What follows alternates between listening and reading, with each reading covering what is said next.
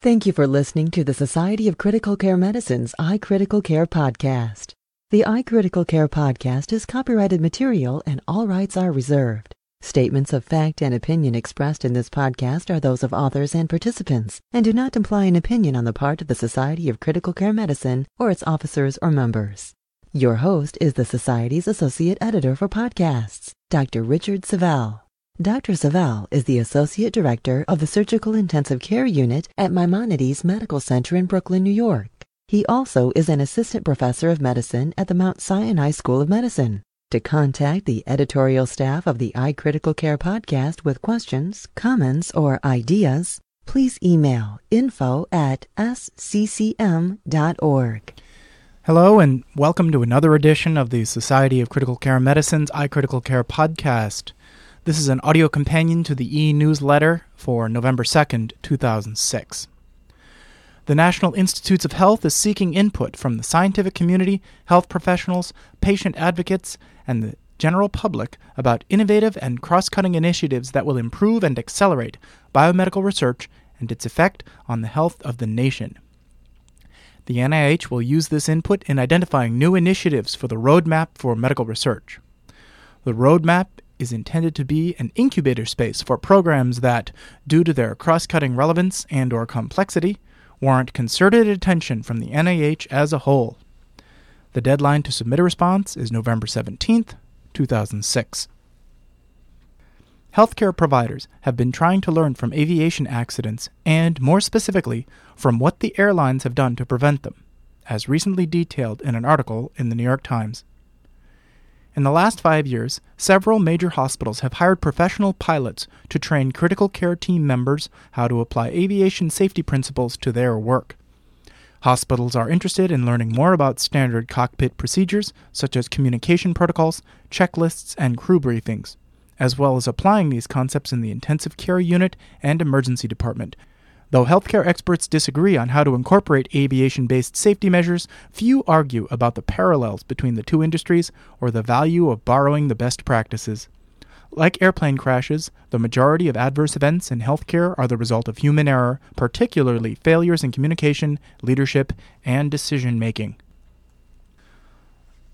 An article published in the November issue of the Journal of the American Medical Informatics Association highlights the iCritical Care podcasts, explaining how this new technology has helped revolutionize the way members of the multi professional team access critical care information. In this article, I discuss the success of the podcasts, how to access them, and how the technology works. iCritical Care podcasts feature in depth interviews with authors from critical care medicine, pediatric critical care medicine, and critical connections, as well as prominent members of the critical care community. The Society has emerged as a leader in this new field of communication, and the article provides a model for others while exemplifying the professional quality and value of these interviews. Find a Surviving Sepsis Campaign regional training program near you or learn more about bringing a session to your area. The Society plans to hold a limited number of regional training sessions throughout the United States based on need and interest. Ideally, attendees would consist of a physician and nurse champion team willing to initiate the program at their hospital, to employ a multi professional team model, and to participate in a regional support and information network. Sessions planned throughout the United States include Los Angeles on December 1st, 2006, Raleigh, North Carolina, December 14th, 2006, Tacoma, Washington, December 19, 2006, Albuquerque, New Mexico, January 25, 2007, and Milwaukee, Wisconsin, January 31, 2007. Experience the energy of the Society of Critical Care Medicine's 36th Critical Care Congress and stay abreast of new developments, obtain needed tools to help advance your knowledge and further your practice of critical care. Bring the latest critical care knowledge back to your intensive care unit by attending the numerous educational sessions, hands on workshops, and interactive debates that frame the five days of this unmatched learning experience. Regardless of your professional role in your critical care team, you will find new opportunities to refresh and improve your practice at the Society's premier education event to be held in sunny Orlando, Florida from February 17th through the 21st, 2007. At any given time, approximately 50% of critically ill and injured patients are receiving mechanical ventilation. Despite this frequent use, mortality remains high in patients who require prolonged ventilatory support. Factors for successful intervention depend on duration and mode of ventilatory support, comorbidities, and patient management. How to combat these factors adequately and initiate care remains rooted in controversy. To address these issues, the Society of Critical Care Medicine, in cooperation with the Society of Intensive Care Medicine in Singapore, developed the new Asian Forum Mechanical Ventilation and Critical Care Response in Epidemics Advances and Controversies, to be held March 17th and 18th, 2007, in Singapore. Regardless of their age, the majority of intensive care unit patients meet the clinical definition of anemia by their third day in the ICU.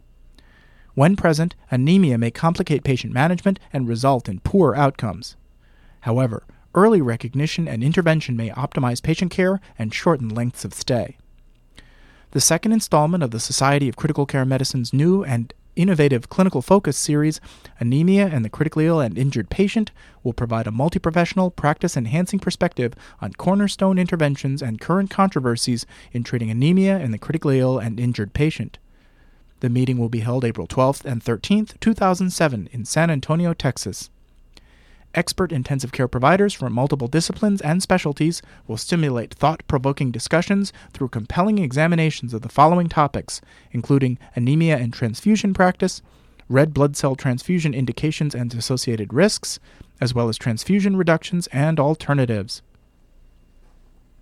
Both of the Society of Critical Care Medicine's journals, Critical Care Medicine and Pediatric Critical Care Medicine, offer valuable supplements in November. The Critical Care Medicine supplement on end of life care in the critical care setting reflects the work and insights of faculty who presented during the Society of Critical Care Medicine's February 2006 conference, Improving the Quality of End of Life Care in the Intensive Care Unit Interventions That Work. Authors reviewed decades of observational research in end of life care while also exploring the latest advances. As end of life care research evolves to include the testing and development of new interventions, this supplement will prove to be a valuable resource documenting the new era of care and initiatives.